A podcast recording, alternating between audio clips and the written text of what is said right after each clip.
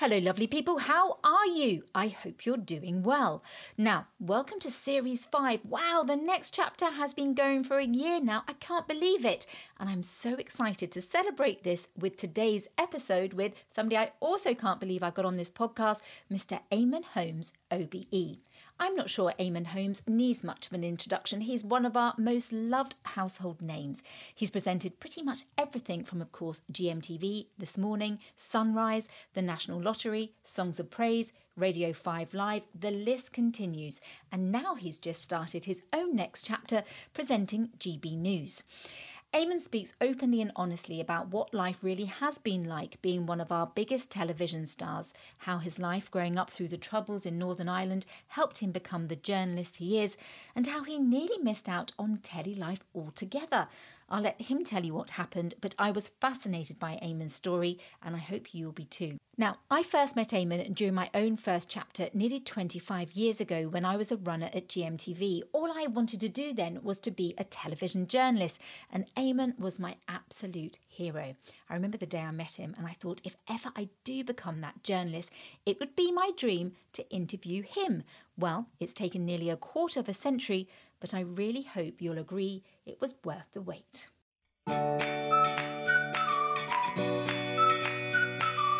Hello, and welcome to the next chapter by Ellie Barker. The idea behind this podcast is that as I start my next chapter from journalist to indie author, I speak with incredible people who've already started their next chapter in the hope it might help you with your next chapter, or at the very least, you'll just enjoy the conversation. So here he is, Mr. Eamonn Holmes, OBE.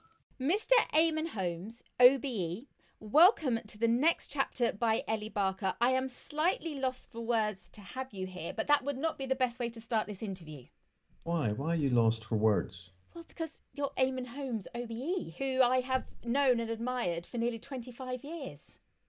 I remember you when your your little bones were hardly formed, of course, you know, when you were. Uh uh, at GMTV was where we we first met up, and it's been just lovely to watch you pursue your dreams and make your dreams come true. Take matters into your own hand, and uh, and it's it's worked well. So you can practice what you what you preach. Well, you are making my dream come true. But Eamonn, you may be my first household name, you may be my first OBE, but I'm not going to treat you any differently to any of my other guests, okay? So we're going to stick to the formula and we can't start wandering off. So we're going to start with the prologue. Now, yeah. you were born and you grew up in Belfast in Northern Ireland. Um, there's even a story, I believe, when you were born, when you came into the world, you missed your mum's birthday by 15 minutes. Yes. And yes. and she called you uh, Eamonn after Eamon Andrews. Yeah, because um, when when she had me and she was in the maternity ward, and um, she didn't know what name to give me, and uh, there was either a magazine, yeah, it was a magazine. I think it was a magazine with Eamon Andrews on the front of it, and the you know incredibly popular man in Ireland. And uh, she basically looked at that picture and she looked at me and she said that I had black curly hair just like him. So she thought Eamon is a good name, and there you are, and it's stuck. And whether it was destiny or not, that you know he was a, a multifaceted broadcaster, so many different areas from sport through to current affairs, uh, children's programs as well. That maybe it was maybe it was an omen. Maybe he was the one that um, I was aspiring to be. But yes, I was definitely named after Eamon Andrews with two N's. Yeah, absolutely. And then, I mean, it really was. So then, so you grew up in the New Lodge. Um, that's where you started off. You had an older brother at you at this stage. Uh, yeah. You didn't have a bathroom. You had two bedrooms. Uh, it was a council house, but from the sounds of things, it was very much a, a, lovely, lovely community. You were very close as a young, as young children with your with your neighbours. Your dad was a carpet fitter. Your mum stayed at home and looked after you, but run the house in such a, you know, in in the, such a great sort of orderly way. I love the story of of your dad putting the money in at the end of the week um, when he, from his his cash and he, she put it into the, the crystal bowl. So you didn't have lots of money, shall we say, but it sounded like you grew up in a, in a house filled with complete and utter love.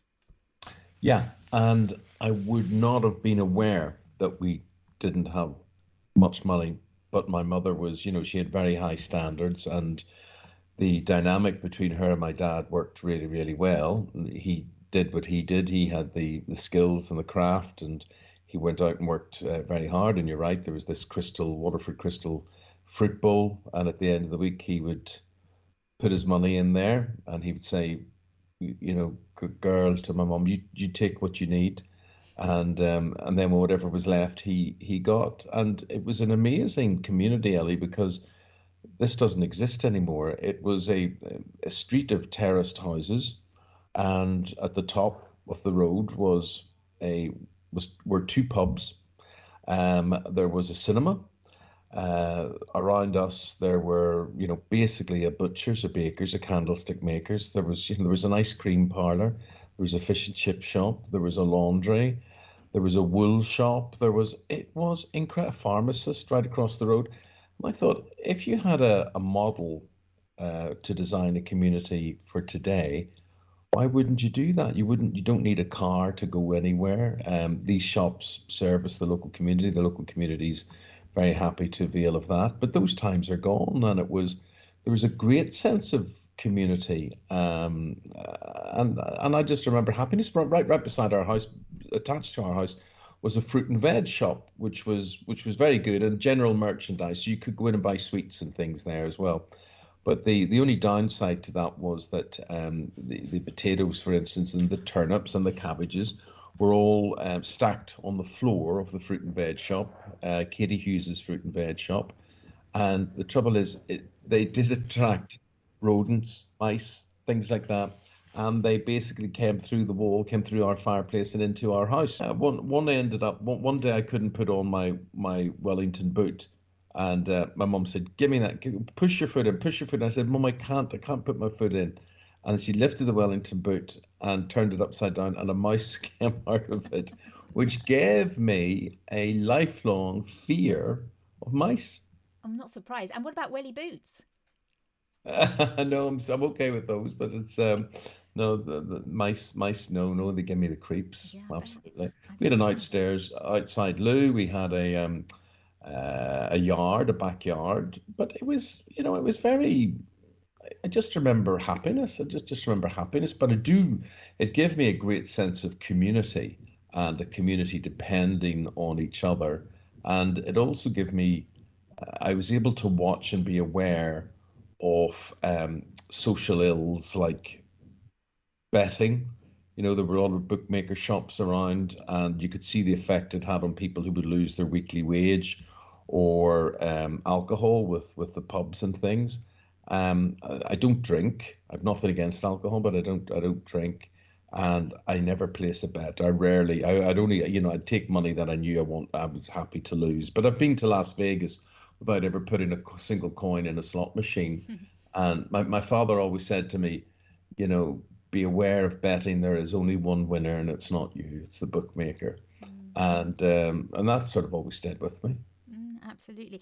And you, I mean, obviously, you learned so much there, and we'll go on to this because your dad, he was a carpet fitter, but obviously a very hard working man who made this really brave decision to go and work for himself, which I can imagine was quite a thing to do. Um, but this also that you did move from there, didn't you? Eventually, which forgive me if I haven't got my timings right from when you went to school, but you left New Lodge, um, and then you went to live in. Yeah. Okay, and then you went to Cliftonville Road with a with a bigger yeah. house. Yeah, um, well, it again was another council house, but it was a big it was a big house. Um, uh, and Dad made the decision about 1966, 67 um, to work for himself, which again gave me um, an ideal to aim for. Was was the fact that you know if you worked for yourself, you could work as many hours in the day as you wanted, and it was up to you whether you, you know, worked hard or didn't work hard as to how much money you brought in or how much money you didn't bring in.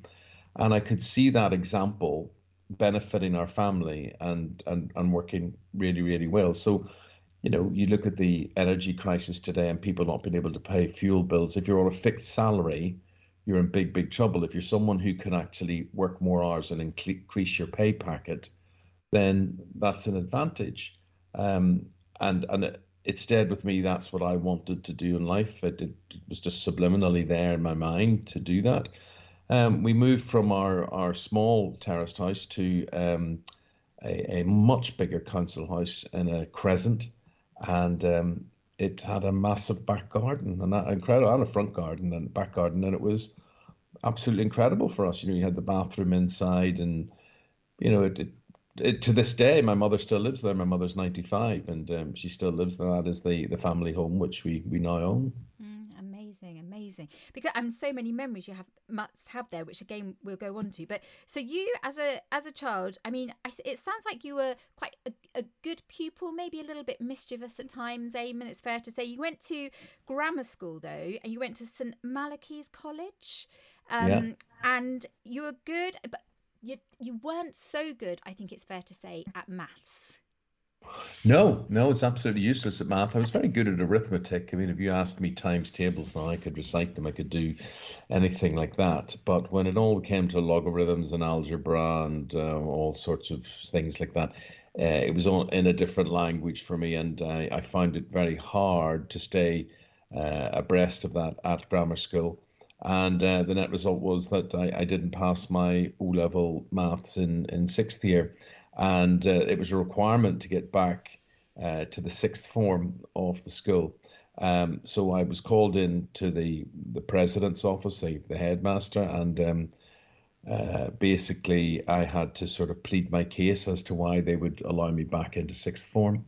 And uh, luckily, my English results were all very good, and uh, basically they the president, um, who himself had a mathematics degree from Cambridge, a Master of Science, and um, so the, so this was terrible. But subsequently, years later, um, another president of the school, uh, when I was visiting, he showed me the report that uh, was written up about me, and the the president, who went on to be the bishop, um, said that against his better judgment, he allowed me back into the college because he was so impressed with the argument that I gave and the dedication and the vision that I had in wanting to be a journalist. And when I said I wanted to be a journalist, he said to me, Haven't you thought of any of the professions?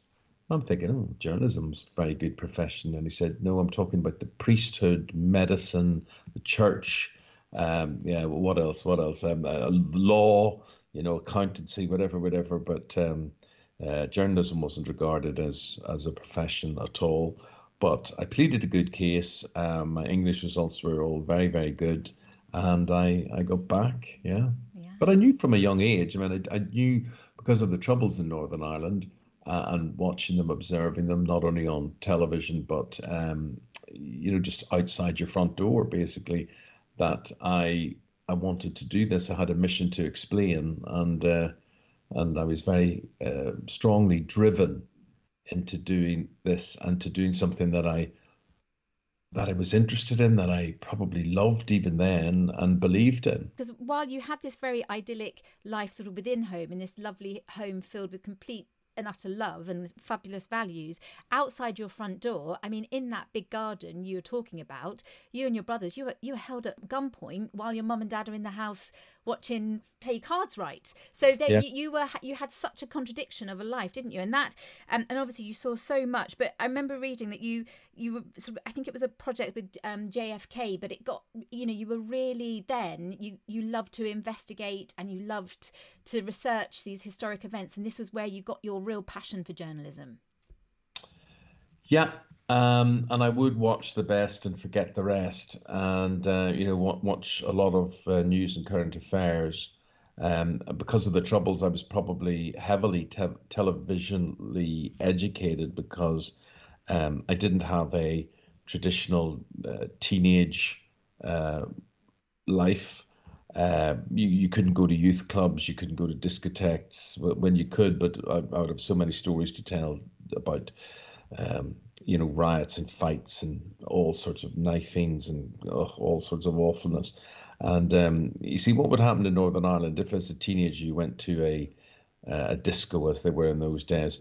Um, at the end of the night, it was a requirement from the Northern Irish government that um, you would the event, the uh, venue, would play the national anthem at the end of the night. Now, what that meant was that anybody who was of unionist or Protestant orientation would finish the end of the night. So after the, the slow dance or whatever, you would uh, then the lights would go up and they would play the national anthem, and anyone of a unionist or Protestant disposition would stand to attention for the national anthem. And out of protest, most people who weren't of that tradition, a nationalist or Republican uh, tradition or, or, or Catholic in religion, would boo, hiss, walk out. But that just started, oh my goodness, bottles flying, ashtrays being thrown across, people chucking tables and chairs. It was it was horrendous. It was so divisive. I mean, we even had to stand for the national anthem at the end of the um, cinema showing. So if, the if the film you know finished at half nine at night or ten o'clock or whatever, they played the national anthem, um, which they used to do on te- television as well.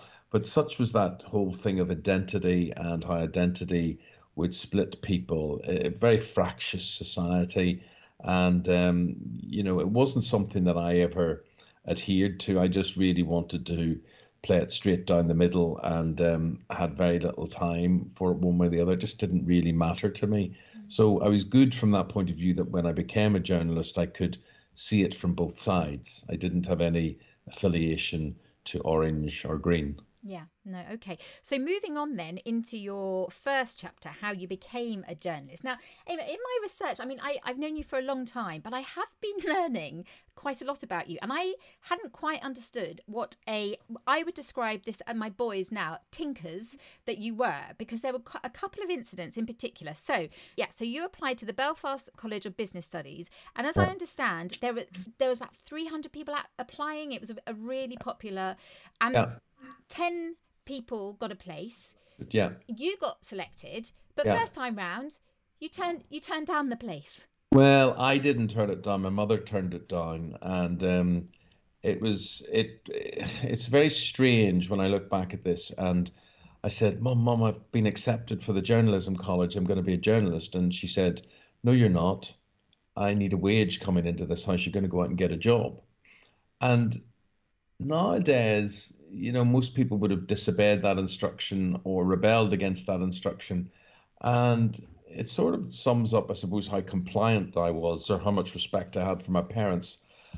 And I I turned down the college place, I suppose, or, or, or and that was it. And um, I got a job in Primark, uh, the or Primark as we call it in Ireland, uh, the department store, and I was a trainee manager there and it was the toughest, hardest job, uh, and in retail, and it was, it was. I just knew I couldn't hack it. I have such respect for people in retail. The hours were long, the pay wasn't great. Um, you know, a lot of hassle from the general public and whatever. And um, at the end of my time there, the end of a year, I thought, no, I'm gonna I'm going I'm going to apply for that college course again. No, um, they realised that I'd turned them down the year before, so they weren't keen to have me back. Uh, but I I blagged my way in. Uh, I got in, and I said to my mom, "I'll work at a pub five nights a week, six seven nights a week. You can have that. You can do what you want, but I'm not. I'm I'm going to be a journalist." And I think Ellie, the result of that was that because I'd experienced the real world and I'd experienced a real job and I experienced how hard it would be to be in a real job, that I was more determined and worked even harder to succeed at my my chosen profession because I got the chance. I was so grateful, so grateful. And believe me, believe me, when you've tried real jobs and you know, listen, we've all done you know jobs as kids and students and paper rounds and milk floats and goodness knows what. And I I worked very seriously in the bar. I thought I would be a um, a barman. I thought that's really what my career would be. But when I got the chance, I really applied myself to broadcast because it wasn't like a real job. It really was. It was everything that I wanted to be. It was creative. Um, you had a great license to go and make your own films, to rub shoulders with you know people who you knew just from the television. Um, and it was it was wondrous. It was, it was basically wondrous, and I wasn't going to let it slip this time. No, no, not at all. So, the, and the lady who interviewed you, if I, again, apologies, I haven't got this right, Mrs. Fitzpatrick. She yeah. actually, you really hoped she wouldn't recognise you, but she did. Yeah. She yeah. did, and you, she could have very well said, "Do you know what? You're not going to come in," but you did tell her a little bit of a yarn. Well, I told her lots of yarns. I mean, I basically must have been quite a good actor, but I basically said yes. But the reason I turned this down was terrible illness in my family. You know, my father was very ill, and um, I had to go and get a job and uh, to supplement the the the wages coming into the house and whatever. And I, you know, I did the whole sob story bit, and um, and the, she must have felt sorry for me, and that was it. But I have something else to thank her for, really, because when I was, you know, in my in my class, and Mrs. Fitzpatrick would go around the class and say, right. You know, uh, Barker, what do you want to do? And you would say, I want to write for the Irish Times. And someone else, what do you want to do? I want to write for the Belfast Telegraph what do you want to do? I want to write for the Guardian, and then so it would go round, and then came to me, what do you want to do, Holmes? And I'd go, uh, I don't want to write for anybody. I want to be a broadcaster. I want to be a TV journalist. And literally, everybody in the class laughed. They all laughed, and it didn't overly annoy me. I just thought, well, you be you and I be me. I know what I want to do, and I went and I got a job in Dublin this time across the border. Um, with a building magazine. God, it was boring. Oh, it was so boring. I couldn't begin to tell you. It was basically you just had to compile lists of how many breeze blocks or miles of electric cable um, so, some some some some builder needed for um, the construction of a new school or whatever, and it was it was horrendous. But anyway, the phone rang one day and it was Mrs. Fitzpatrick, and she said, you always wanted to be a TV reporter, didn't you? And I said, Yes. She said, Yes, I remember you telling me that. Yeah. She said, Well, Ulster Television are looking for farming reporters, or for a farming reporter. And I said to her, But Mrs. Fitzpatrick, I don't know anything about farming. I'm a city boy born and bred. And she said, Rule one of journalism, Eamonn, find out. And so I always find it to be. So whether I am uh, commentating on horse racing, reporting from tennis or politics or talking about a soap opera on TV, you find out about it. You find out. That's what it's always been. You just find out about it and you relay the info. So I went for the screen test and I was up against seasoned agricultural correspondents and uh, various other reporters. And um, I was 19 at the time and I got the job. And the reason I got the job was I suppose I had a technique. They had the words, but I had the technique, and I knew that, you know, when I was to broadcast, I would have to um, write my scripts the way I speak, which is much more natural way. Um, whereas a lot of journalists write the way they read, which is not the way to do it for TV. I hope you can see the difference. What I'm saying there, you you'll know what I'm talking about. But um, one is a much more natural um, way of, of, of applying yourself. I got the job. Amazingly, I got the job. And then the the incredible thing was that when I was in studio and I, I was a reporter and the, the program went, was recorded on a Saturday to be transmitted on a Sunday lunchtime. And I was in one day and uh, very early on, my second or third film, and uh, the producer of the program, a giant of a man, um, had an argument with the presenter of the program, uh, which came to fisticuffs. Mm-hmm. It was amazing. So you sat in the studio watching. They said, "Oh my word! Oh oh oh oh oh!" And anyway, then he turned around to me and he said, "You, young Holmes." I said, "Yes," and he said, "Have you got a jacket and a tie?" And I went, "Yes, yes, I have. Yes." He said, "Put it on. You're presenting this program." And I remember then, you know, remember it was pre-recorded, but it was there was no chance for doing it again. It just just had to do it uh, as it was recorded. And I remember my heart beating so fast, I actually couldn't hear the words that I was reading, the words that were on the audio script. I couldn't actually. I was reading them. My mouth was moving, but I couldn't hear anything because my heart was pounding into my my chest. And uh, there you were. That was the magic of TV, and there was no turning back after that. No, there wasn't. Before we move on from that, though, is it right though you nearly turned down that uh, that chance because you thought they were offering you forty four pounds a week? Oh, no, no, don't spoil the story. Don't spoil the story. I'll tell you the story, right? you tell the story. So I said, uh, when they said, right, you've got the job, I said, how much would that be? And the guy said, uh, right, it's uh, it's the NUJ, National Union of Journalists rate 44 pounds 44 pence. So I'd go right 40, 40, 80, 160 a month by 10, 1600 but for by 12. Well, that's less than two grand a year. I'm on 3,200 at the minute. So you know that's that's not much of a deal. And i said to him oh, i'm sorry. I said that's not much of a deal. He said you like sport don't you? I said yes. He said right. He phoned the sports editor. He said right i've got you two jobs at the weekend on sport doing sports results and things in here. He said i said how much is that? He said his exact words were same money. So i went same money? Same money? So he's getting me to do more work for for the same money. And as you will know TV relies on that. TV relies yes. on a lot of people being eager and not oh, wanting yes. any money and whatever. But I thought, no, no, no, I'm not going to do this. I just bought a card, 500 quid. I just got engaged. I thought, no, this is this is ridiculous. So he basically threw me out, and his secretary was walking me out the door, and she said to me, "What went wrong? They loved you. What went wrong?" And I said, "What went wrong?" I said, "See, I may be 19, but I'm not stupid." She said, "What do you mean?" He said, "What?" 44 pounds 44 pence a week. She said, That's not a week, that's a day. So basically, he just offered me about 10 grand. I'm on 3,000 quid and he's offered me 10 grand and I've said no to it. So that was that took a bit of backtracking to get in there again and do that. But but when I often I go into a cold sweat, Ellie, and I think, really, with that one move, because I didn't understand, I couldn't understand why you would pay anybody 44 quid a day. You know, it was, you know, this was 1980. This was October 1980. And the sums didn't stack up in my head. And it, it was it was incredible to go from 3,000 quid to 10, 11, 12,000 quid. It was absolutely incredible. Yeah. And if she uh, hadn't said anything, you could have just walked out and life could have been so different.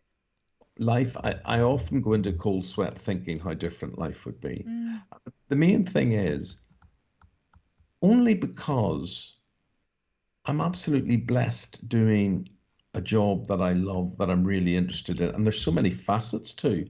I'm not just doing one aspect. You know, I do so many different areas of television and I understand TV and I'm a, I'm a student of TV and it's just a tremendous privilege. And I do have huge, huge, huge respect for people who do real jobs, real jobs, especially jobs that involve labor or some sort of skill. And um, yes, at times I think to myself, I've no certificate on the wall that says, you know, that you're a consultant and you're a surgeon, you're a, you know, an, uh, an optician, that you're a dentist, whatever it happens to be. Um, but, and, and, and sometimes, you know, because we're there to be changed at anyone's whim, any executive's whim, like them, don't like them, give you a job, won't give you a job it's very precarious. It's like being an actor, I suppose, and being judged like that, or being a footballer or a sports person. But um, but there we are. I, I, you know, people think Ellie that the difficult thing. It is very very difficult to get into television, and um, but that's not the most difficult thing. The most difficult thing is being able to stay there. You know, you can get on the conveyor belt, but staying on the conveyor belt is the real skill or the real bit of luck. Yeah, well, I think it's I think it's skill and luck because you learned from everyone, didn't you? So you, I mean, when you were at um, Ulster TV, Gloria Hunniford was the person for. So you learned a lot from her, didn't you? And everyone you worked for, you and worked before you, you were learning all the time. What I find incredible, and we are going to move on from this, but while you were you you became like the youngest anchor person I think ever of Tea Time News yeah. for Ulster TV, and at the same time, you were still going to the pub to work in the evenings. And I don't think I've ever heard that before. I mean, that is, we're talking about with your dad's work ethic and everything. This is proper work ethic, isn't it? Uh, okay, well, I'll tell you, and you can you can judge it yourself. Um, I I thought it was too good to be true. I thought my luck was too good to be true. Um, remember, you're not on staff jobs; you're on short-term contracts, and uh, I was in the bar. I was under manager. I, I'd, I'd done very well in the bar trade, and um, I enjoyed it. And it, it brought me out of myself. It gave me social skills to be able to talk and interview people, which I was able to apply in, in later life. But um, I, you're right. I got this tea time job. Gloria moved on to Radio Two in London. I got her job. I was 21 It was an hour-long program. I, I mean, it wasn't just reading autocue bulletins. We had big interviews with big people. They don't get much bigger than the Reverend Ian Paisley uh, bellowing at you in a studio, or Gerry Adams, or you know, this was this was top level stuff. And uh, we also also did you know we also did lighter stuff, show busy stuff, whatever, and it it taught me um, a lot about being able to change gear between items and the tone of items uh, on the program. But um, so I'd go into the bar in the evening, and one night my manager uh, Pat Thompson said to me, he tapped me on the shoulder and he said, Eamonn, come here. And I walked over to the side and he said to me, What's this all about? I said, What, Pat? He said, You serve them, meaning the customers, um, you serve them up the news until seven o'clock at night. Then you come in here and you serve them pints. He said, That's, I mean, that's not right. That's not right. You can't be doing that. And I genuinely looked at him and I said, But Pat, this TV lark. He said, "This this may not last," and he just pulled my bow tie off me and he said, "It'll last. Come on." And he brought me out to the the back of the bar. We shared an orange juice each, and we said goodbye. And that was the end of my bar career. But it was Pat really who gave me the the confidence to say it's not going away. You're obviously good enough. People aren't good saying you're good, you're brilliant, you're this.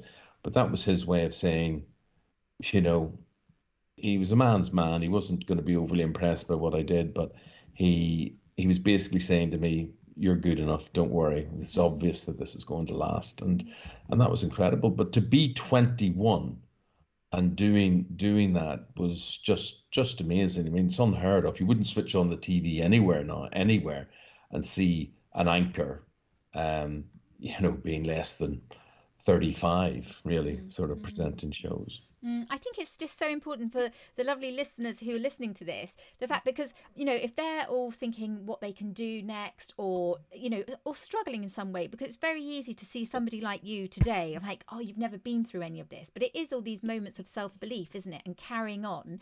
And this sort of carried on then. So, so you, then you moved on to, to the next chapter, which is not the next chapter, but you presented a national open air program in Manchester. So this was, that was huge, wasn't it, for you to go to something yeah. like that? That. And I was poached basically. I was headhunted. Um, you know, I had been doing the tea time news in uh, at Ulster Television, Good Evening Ulster, for five years. It was now 1986. And uh, daytime television was starting in England. Uh, the BBC were launching a whole range of programs from they had breakfast time on in the morning, and then they wanted to continue that through to lunchtime till Pebble Mill at one, and then beyond that until children's programs started at um, whatever time they started, four or five o'clock in the afternoon. So great opportunities that don't really exist today. But um, so I was headhunted and asked to front up this this program out of Manchester, and although when I look at it now, I mean I didn't voluntarily want to go, but I knew I had to go because I was now only 26, and I thought, you know, if I do another four years of this, I'll be 30, and they will think he's been doing this too long. We need to change him. So I could be washed up at 30. So I think it's that insecurity, Ellie, that drives you and keeps you going. And you realize, I realized I had to go. And um, I went to Manchester and I had, um, you know, it was, it was, it was a ma- massive city, the most friendly city, absolutely incredible. Um, the BBC were broadcasting almost everything out of Manchester, every sports program, uh, loads of light entertainment programs as well, documentaries. And across the road was Granada TV, home of Coronation Street, and they had a whole raft of programs along similar lines as well. And there were two big football teams. Manchester was the place to be. A lot of redevelopment going on, and I had a I had a great time. I relocated my life to Manchester, and uh, it was a very very happy time in my life yeah which went very very quickly. Mm, you met sir david frost who is your hero? Yeah i met david frost um, and uh, look he was he was lovely. I learned a lot from david frost and um, you know i do i do go back to this thing you know whatever your field in life is whatever it is whether you're a teacher whether you work in a bank whether you work in a supermarket, whether you want to work somewhere differently. Most people are really quite ordinary at what they do. Most people just do enough to get by. And then there are those who stand out.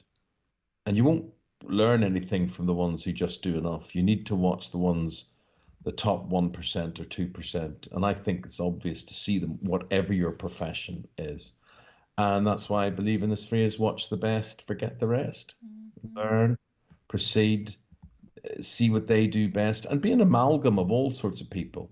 You know, I mean, I could, you know, in me when I was growing up, you know, there was there was a little bit of um, Terry Wogan, there was a, a, bigger bit of Des Lynam, there was a bit of David Frost, there was, you know, and then a lot of me. So there were there were all these people who you would watch and learn from, whether how to dress, how to speak, how to look at the camera, how to read the autocue, whatever. Um, and the whole learning process. I mean, I love the idea even today, you just watch people and you keep learning, keep learning, keep evolving. Because as Darwin said, evolve or die. You know, so you've got to keep evolving, which is a good thing. It's not that's not a uh, any sort of penalty for me or uh, punishment for me. I, I I love the idea of evolving and learning because in our business, technology changes all the time. You can shoot a whole program now on a phone, mobile phone, you know, yeah, as long as you know how to edit it, as long as you know how to dub it. Um, there, there's so much that you've got to adapt to, and that um, television industry is less labor intensive now, more technology uh, driven. Things are automatic rather than using you know people to work cameras or to work a sound desk or whatever. All these things are done automatically, and you've got to adapt to all of that. So I learn all the time, which is good because it probably keeps you quite young uh, with with your outlook on things. Yeah. Who do you learn from today? Today, I would look at anybody and everything. I I, I look at um, uh, a lot of young presenters. I look at how they're doing things. I look at how graphics and music affect programs. Um, I look at the what's expected, how programs are done. There's no point saying well, we didn't do it like that. You've now got to do it the way it's being done. You know, so you've got to look at. You know, there's no point looking at how David Dimbleby presented a program. You look at how Stacey Dooley presents a program. You know, and and how uh, how that is uh, how that affects the audience and what the audience expect. I think the audience, in many ways, the, the audience is quite perverse. They've got huge expectations of your knowledge and things. But yet, the truth is, there's so many challenges. They've got very little expectations, maybe about the way a set looks or the the title music or you know their attention span. I just don't understand why they're very, very. There's there's none actually. You're interviewing me over a long period of time. Such a program would never exist on television. Mm-hmm. So I don't understand why people's attention seems to be held on a podcast but it wouldn't be held on a television program. Mm. I look back constantly at interviews and the way they used to be done. And uh, BBC Two has um, got a very good series called, I think it's called Talking Pictures. And these are interviews with, you know, people like Richard Burton, uh, James Stewart, you know, from a compilation from different shows that they've taken part in. And they sit with glasses. I mean, Burton sits with a whiskey glass in his hand, drinking it and a cigarette in his other hand and eh, they're reflective type programs. But you know now everything's zany, everything's quick, everything. Nobody wants any detail, um, and it's interesting because I watch the older programs because I like to find out how people think and you know what what formed the person who they are. Uh, but there's no market for that in television. There's no a chat show. When you said chat show, a chat show's you know three minutes with somebody and then somebody else comes on and someone else comes on. There's no getting behind the person to see who they really are or what motivated them. Mm. But I mean, this is a, we, you and I would be able to talk about this for hours, and, and now is not the time. But isn't that why there is such a hunger for these kind of podcasts? Because the people really do, and they're not getting it from television necessarily, and they can listen to it while they're driving and learning. And and you know, you're doing it with me at the moment. I think it's that's why I've spent so long on your upbringing because I think um, we don't know that about you. We see you on the, we all know you, which we're coming on to now, GMTV, but we don't know about you and, you know, New Lodge. And, and this, this is what makes you, it makes you look at people in a totally different way. So going back to you and your story. So again, and it is all about resilience because that program that you were talking about with, with obviously open air, one day, and you were there, you were living dream. And again, this goes to show it, it just stopped, didn't it? It just ended. Everything ended. Yeah, yeah, you... yeah.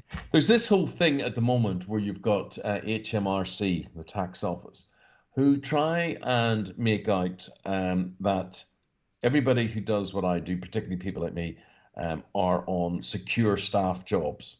Now, I'm on a, a contract that has been renewed for certain programs because I've obviously been either good enough or cheap enough for them to keep me on. But there's no, there's never any security with it, never any security with it at all.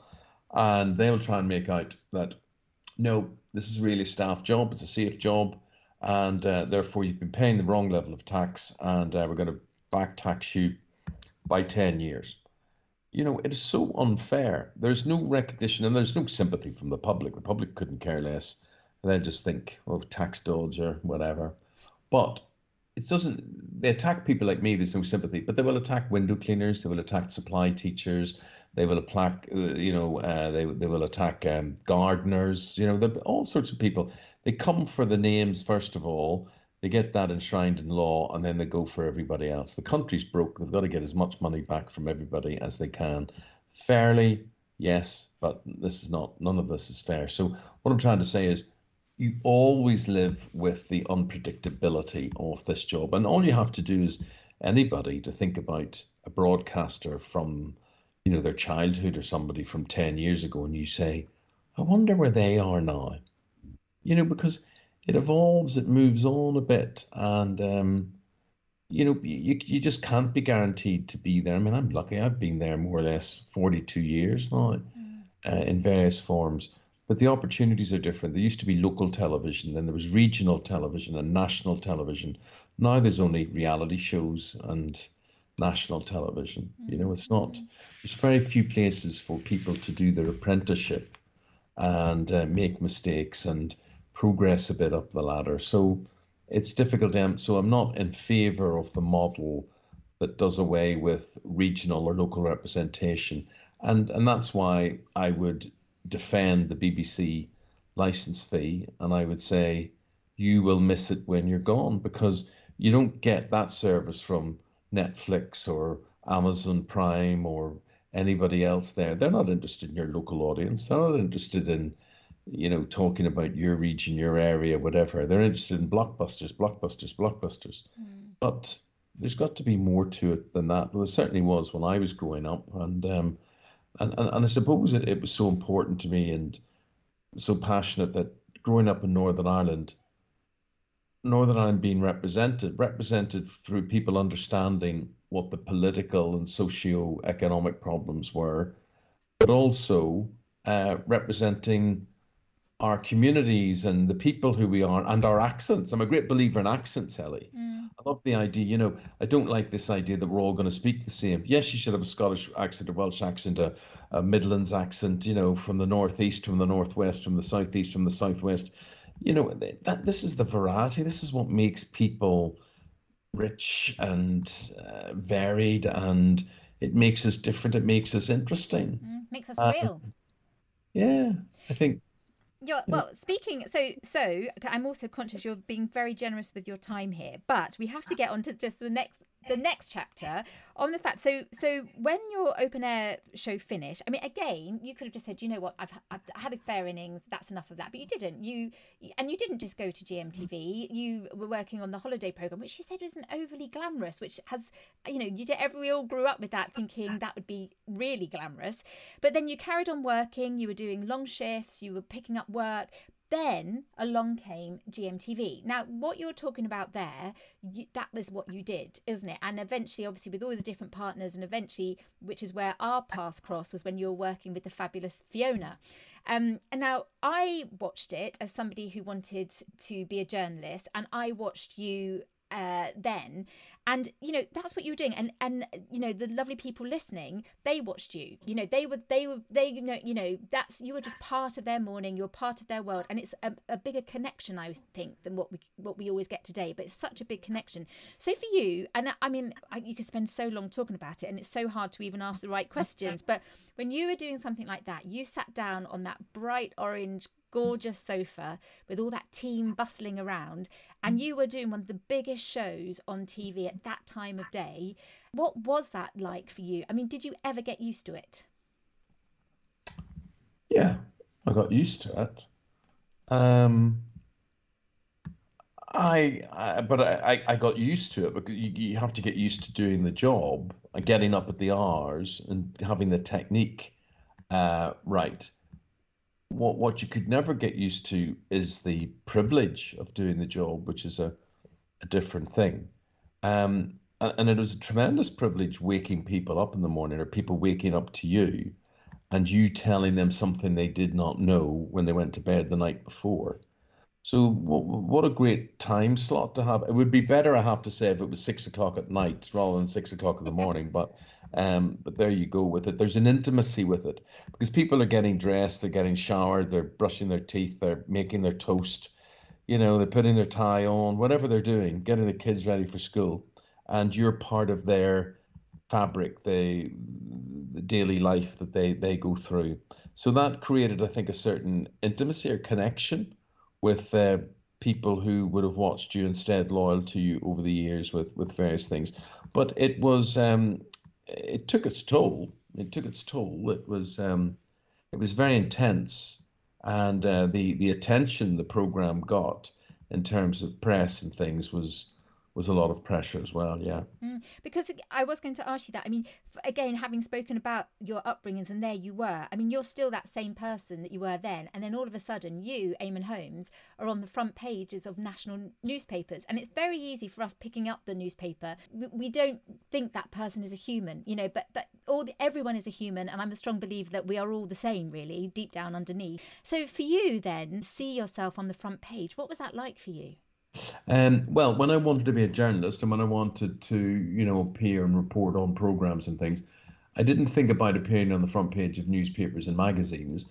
Um, when you appear on the front page of a magazine, it's usually a good thing. When you appear on the front page of a newspaper, it's usually a bad thing. So the intent, the incredible intrusiveness, uh, particularly in the 90s, from tabloid press, that was a whole other education. That was a whole other education, and it didn't. I wasn't prepared for it in any way. You're not schooled or coached um, as to this is what's going to happen to you and this is what they're going to ask you and whatever. So, you know, I can't look back at a lot of that and say that that was at all a happy period in my life. I was happy doing my job. I was happy while I was on air. I was, you know, I mean, I was fulfilling the dream that I had set out. But the whole idea of being involved. Um, in a media storm or uh, you know stories that are made up about rivalries or um, just just all sorts of personal stuff. That wasn't that wasn't nice to live with, and it wasn't nice for people around me to live with either. Um, so that that was that was that was pretty bad. Didn't like that. No amazing. Is so I, I came to work there as a as a runner and there you were there you were you know Meister David Frost was there Eamonn Holmes and and Fiona Phillips walking up and I was trying to I always remember the moment I saw you and I was trying to like get a piece of paper out of the photocopier and I was trying not trying to be cool and I just so was not cool. And you said hello and this is when I remember thinking if I ever make it as a journalist I would it would be a dream to interview him because you thought you're the person I watched interviewing, which is amazing. But and anyone who's read my secret diaries and I talk about my hero one presenter, I, I think you won't mind me saying you mm. are the hero one presenter. But you know, you spent time when I blurted something out to you one evening when you'd had a ridiculously long day and you were doing, I think, a sports program downstairs. And you were coming back in the morning. You know, not not in the morning, about three hours yeah, later. I was doing a sports program on at ten thirty at night. yeah. 10 to eleven thirty, and you would have been on the. I was on the night shift. So, so I was from a studio downstairs. You'd been so, there since the morning. Yeah, I, I was finishing a program alive. It was like question time for sport, and uh, it was finishing half eleven at night. And I probably came through the newsroom to find out what are we doing tomorrow. You know, people like you are there. It takes me. I get a cab home So there's very little time in bed, very little time in bed. But it's a great privilege. You're asked to do all these things. It's very, very hard to turn them down. Yeah, but you, I, you walked past me, and I just, it's, I just remember it forever. And you said something, oh, how are you? Are you enjoying yourself? And I said, I really am. And then you, you came and you sat on the other side of the runner's desk when you were utterly exhausted, and you probably not realizing, understanding. And I have a little bit more understanding now. You probably felt, you know, kind of dreadful, probably how you feel now. In fact, you feel just exhausted. Should just shut up. But you spent the time. And when I said to you, I wanted to be a reporter and a presenter presenter yeah. and I felt so stupid because that's me saying it to you and you said okay well then that's what you'll be in the same way that that boss the barman said it it's these yeah. words and I suppose you the fact that you did that at that time i mean that that's the story I tell my uh, friends and family. And and you were very kind, and I I filmed a little video with my mum's video camera, and I was bright red and blotchy. And then you helped me organise to do like a little screen test in the um in the studio, and I made I covered a cardboard box for eight minutes and it was awful. And the gallery, everyone was so kind. But it got me, you know, starting to think and being brave enough to say, because that's half of it, isn't it? Being brave enough to be able to say what you really, really want to do. So to say it to somebody who was doing it at the scale you were and you didn't laugh at me, that changed everything for me. So thank you. No, and and I, I I'm no different today. I love sharing if someone has the enthusiasm that I had at that age for a job and for a dream, I want to help them because nobody helped me really, and people still don't help. Broadcasting is not a very generous profession. People prefer not to help you because it doesn't threaten them than than to help you. But I was never really threatened by anybody. I just love to see talent and uh, nurture that talent. And sometimes it's a dream, and sometimes it's an unrealistic dream, and sometimes Ellie you've got to be aware that um, you could say, right, let's do the screen test, and then you've got to be ready for someone to say, do you know what, Ellie, you may want to do this, but actually, it's not, it's not for you, and and that's you, you, you know, I'm not saying that did apply to you, didn't apply to you, but it, I'm saying people who have these dreams because they have the dreams doesn't make them right. Doesn't make, oh, I want to be on TV, therefore you have a right to be on TV. No, what you have a right is for someone to be honest with you at some stage and say, actually you're not going to make that because and i always say you've got to uh, judge yourself uh, by the standards of people who you admire i mean i would say to a person who who really does it for you on television and they'd say oh davina mccall davina mccall i want to be davina mccall and i'd say but look at that tape are you davina mccall and you have to be honest i mean it's tough but honest. it's true yeah you know because not everybody can be on and you know, listen, there are a lot of idiots that are on as well. You just you can only hope that the audience like you and see what you're trying to do. Mm. But you know, there's a lot of people who we all look at and say, "How the heck did he or she ever get on TV? Why does anybody think that they're any good?" Mm. You know, people will say that about me too, but you just got to hope that more will say, "I like watching that guy," than will say, "No, I'm going to switch to the other channel." Do you not think though, and this applies to everyone listening in any different field, if you know you know deep down if what you're doing is right for you, because that will make you more passionate as you have. So for example, when I then went back and a dream really did come true as a Scotland correspondent, I did it for a year and I knew it wasn't right for me. I mean, it just yeah. regional yeah. regional TV. I mm-hmm. absolutely love, and I it's it's yeah. my home. But it's it's being honest enough with yourself, I think, as well. Anyway, this is not about me, Eamonn. This is about you. I will. I have to ask you this. Obviously, you've worked on this morning. I mean, uh, you've got too many programs for me to list. Of, I mean, the people you have interviewed. It's it, again could never list them. John Travolta, Meg Ryan. Uh, uh, Pierce Brosnan. I mean, you can't you just go on and on. Prime ministers, so much. To this day, is there an interview that you felt really nervous about that still to this day? And obviously you've been involved in huge things as well, like Dunblane, the bombings. You know, huge, the biggest stories. It, what is there something that stands out to you, and you think, do you know what? That day you were really, really nervous. I think you're really nervous lots of times, particularly breakfast TV live interviews because at a very you know you've got to go to bed knowing you're going to interview the chancellor of the exchequer the next morning at seven o'clock or the prime minister or whatever. And you know you've got to do it to a certain standard. And um, therefore that gives you an uneasy sleep. And uh, you know when you get up the next day it'll be rush rush rush. And then sometimes it'll not be the Chancellor of the Exchequer interview that will be the hard one. It will be the Coronation Street interview at 20 past eight that's hard because maybe you haven't watched that episode or you haven't watched for two weeks or whatever. So it's funny the things that end up tripping you up. Um, you know, you, you, you think you think that I, I was I was always quite good with politicians because um, I've, I've just interviewed a number of politicians today, and um, I think what I have with them I don't really care if they think I'm the smartest person in the world or not. Most journalists want to prove they're smarter than the politician. I don't. I just want to ask them questions and get answers to sensible questions. And I think what I have with most of them is a trust. Um, and they will open up to you, they will perform better for you. And often that's where that will be a better interview. So the interview is not about me. The interview's about about them, but it is about me from the point of view that I would have a, a style that would try and make their answers relevant to everyone's life. You know, so politicians can often say is what people really want to know is, and I would say, no, do you know what? Nobody I know wants to know that. What they really want to know is this.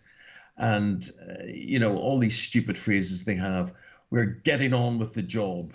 You know, what job? You know, it's, it's, so the stuff that you just want to cut through the nonsense with and you want to i feel sorry for politicians and i admire politicians because i wouldn't want to do it. I couldn't do it. Um, i couldn't be party political for instance. I couldn't i couldn't follow orders from a whip and i couldn't stick to maybe one party. I'd be drifting all over the place. But um, I, I think they just have to learn. If they don't know the answer and journalists are to blame for this uh, to, to a large degree if they don't know the answer to a question, say, do you know what? I actually don't know the answer to that question, but I'll go back to my department and I'll find out an answer for you and I'll give it to you tomorrow or whatever. Now, that's seen as some sort of failure and some sort of awfulness, but there's no point saying, you know, to a health secretary who has been in the job for a week or two weeks, asking them questions about, you know, statistics and flow charts and whatever because it, it's on it's wrong because they you know they don't know it. You know they don't know the answer to it. So you know give a person respect treat them as human beings. You can actually say you know secretary of state i know uh, you have only been in this job two weeks and you won't be across the fine detail of this but in general could you tell me is it your intention to reduce waiting times for ambulances? And if so what's your plan for for doing that um, so just try and if, if if if they can trust you, they will open up uh, more to you. And I think I think that's a sort of impasse that we have at the moment. That um, it's all to you know before a politician opens their mouths, there is this culture now in the country which is, you sir are a liar. We don't believe a word you're saying. You know, no, no, they're not liars. Not all of them are liars. Some of them are bluffers, and some of them have an unfortunate way about themselves that they just can't answer a question. But they can't answer the question because they're afraid to give us the answers that are going to go against them, play against them. So we all have a responsibility in that. And because at the end of the day, it's not about me that's important or even them. It's about who they're serving. For me, it's my audience, it's my viewers or listeners, and for them, it's their electorate. That's these are the people we've got to uh, uh, give the answers to. And that's all I can really ask for. I've never sat with a program really and thought it's all about me, me, me. Um, I always think about what's this like to watch at home? Would I be watching this if I was at home? What am I learning from this? What do people want to know? I always think, I always think in reverse. If you're with me, I always think it's not about me projecting out. It's about people watching me and projecting in. What are they expecting of me? Mm. And do you think as well, this is, I mean, obviously you have gone uh, even now onto another next chapter with GB News. And, you know, you've done Sunrise, you've done your GMTV. You you had every right, Eamonn, to say, do you know what, I'm fed up of getting up at 2.30, 3.30 in the morning. But do you think this is part of it that, and I understand this, that this is such a part of you as well. You want to just keep, you just want to keep doing this. Of course you do. Of course you do. Because it's, it's not like working for a living I return to that again. You know, it's not like my father, who was working as a carpet fitter up until he died at 64. You know, I couldn't carry a carpet up the stairs or felt underlay or, you know, cut it the way he would cut it. I, I couldn't do that. I could I couldn't, you know, just beggars belief. But I can do this. and um, you know it's it's very enjoyable to do. We're having a very good time on GB News at the moment, but also Ellie, it's not as simple as that. You know, people, journalists amaze me. You're interviewed by journalists and magazines, and they'll say, "What do you want to do next? What do you do? Do you, oh, I'm surprised you went to GB News. I thought you would uh, get your own chat show on BBC One on a Saturday night." Yeah, I mean, yeah, yeah, but I turned that down. Are they really realistic? I mean, how ridiculous. There's so few jobs about, and there's so many criteria which determines who gets a job. Your age, your stage, uh, you know, your your pay bracket, um, your appeal to the general public. There's so many things come into play. We don't have the choice, or very few of us have, very, very few of us would have the choice of actually saying, here's what I want to do. Mm. You know, you do you take what you're given. Mm. Do you, I mean you must understand that? Yeah. It just amazes me that so many other journalists don't understand why aren't you doing this? Why aren't you doing a quiz show at seven o'clock every night? Someone mm. never thought of that. Yeah no. you know. No but also i think as well i think and this is why i struggled when i did the scotland job but i think if you love the job you also want to do it somehow whatever form that is and you wanted to keep doing that job. And i think um I feel bad now because actually the next question of my structure of my podcast is to be continued. so um, I'm going to ask you, Eamonn, don't get cross, but um, to be continued, is there something that you haven't done that you would like to do next? Well, I do think I'd like to go into more in depth um, talk shows. And um, uh, GB News will probably give me a chance to do that. Um, what I've got to decide is who my interviews would be and, and, and, and it's terrible, Ellie, to read who I would be interested in, they wouldn't necessarily be interested in. So you've got to find uh, this this middle line between uh, are they attracted to a big name, a star name, or are they just attracted to an interesting person? For instance, are they attracted more to watching uh, me interview Joanna Lumley or me interviewing a lady who I met this week who was the first uh, female bomb disposal uh, expert in the country for the army, you know, and you think, well, I don't know her. And then I would say to you, well, there's a an ITV program drama based on her life, and uh, this she was really interesting, really, really interesting, talking about uh, the job that she did. So sometimes it's not the people, it's the story. Definitely. You know, and I mean, when I mentioned Joanna Lumley, Joanna Lumley is amazing. Joanna Lumley is amazing. She's brave. She says things. She's slightly eccentric. Um, she's crusading. She's she's a survivor again. She's a class act, and there's so many people you admire, so many people that you would like to put down. But how awful would it be if the person, you know, if the audience isn't interested? If the audience isn't interested, then it's game over, isn't it? You've got to do it on a way. So I'd like to do something that's um, more in depth, more considered, and um, yeah, because often when you write for newspapers, for instance, it's there. Your work, your body of work is um, uh, framed. You can have it, you can file it, whatever. If you do live TV the way I do, it's just it happens. It's instant. It's there. It's gone again. There's nothing. Sometimes there's there's not much of a sense of achievement except clocking up. You know. 27 28 years that i have done uh, on breakfast you know you can you can you can see that as a group of work, a body of work, and you can say, well, I'm I'm proud of that. But as for um, individual bits within it, you forget. It all comes it comes at you every day. Mm. I can't remember what I did this morning. Never mind five years ago or twenty years ago. Mm. So it's a it's a difficult thing, but it's a lovely thing. In a way, it's like it's like a drug. It's addictive. Mm-hmm. It's addictive. Live TV, the adrenaline flow and being able to do it is is uh, is great. It's great. There's nothing like it. Absolutely mm. nothing like it. I, I wish there was a program w- which would interview both those ladies. I think you know because I think it's just you know everyone does have a story and that that's why this is amazing having you on my podcast but I've been interviewing midwives, a murder detective, a heart surgeon, you know and it's just this goes back to what we're saying isn't it and you you more than anyone knows this that everybody is a human like what we said earlier. You are a human as well and I can't keep keeping your time. So f- to finish off your acknowledgements, who would you like to thank who has helped you along the way? Very few people.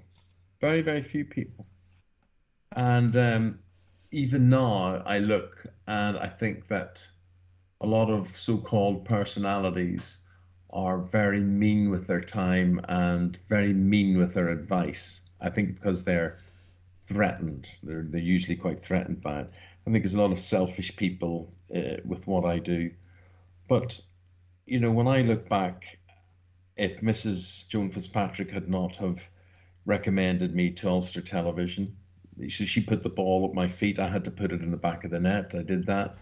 If uh, Rory at Ulster Television hadn't have given me the job and the forty-four pounds forty-four pence a day, well, all of this would have been irrelevant. Mm. If a man called Peter Vile hadn't have poached me from Ulster Television in Belfast to the BBC network out of Manchester, that wouldn't have happened. If, if Desmond Lynam hadn't have said to GMTV he didn't want the job as anchor, and they said, "No, but we'll pay you anything," he said, he said, believe me, you don't have enough money to pay me to do that job. And they said, no, we do. And he said, no, you don't. He said, but I know a guy who you should go for. And they said, who's that? And he said, uh, young lad operating out of Manchester called Eamonn Holmes. Amazing. And, you know, so I've got to thank him for that because he put my name that way.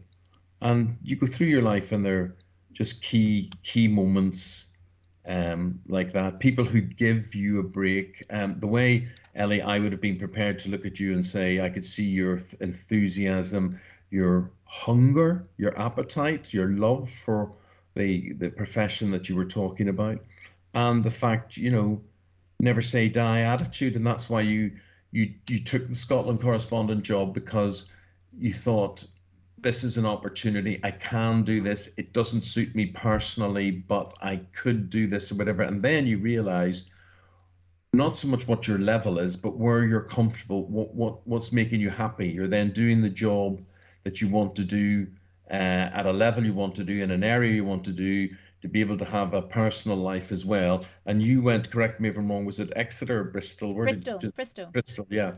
So you went there, and that would have been the longest stint in your broadcasting career, wouldn't it? Yeah, yeah, it absolutely is. And I think it is all about finding something that fits for you. Going back to you, I mean, key moments, and obviously one we do have to say is that, you know, 2018, when you got your OBE from the Queen. I mean, that, again, that moment, and you think then you're with your lovely family, your lovely wife, but you're thinking back to everything. I mean, that when you think back to those moments, you know, back in the New Lodge, back in that, and there you were at Buckingham Palace. I mean, you can't. There's no bigger leap, really, is there? What was that like that day? And I'm asking you to simplify it, but how did that feel? I, it meant a lot to me. That's not to say it means a lot to everybody and you've got to understand that the honor system you know some people agree with it some people don't agree with it. But listen from my point of view i was deeply honored and i had to take it as a, a huge compliment and to receive my obe for services to broadcasting um, was something that was probably quite historical.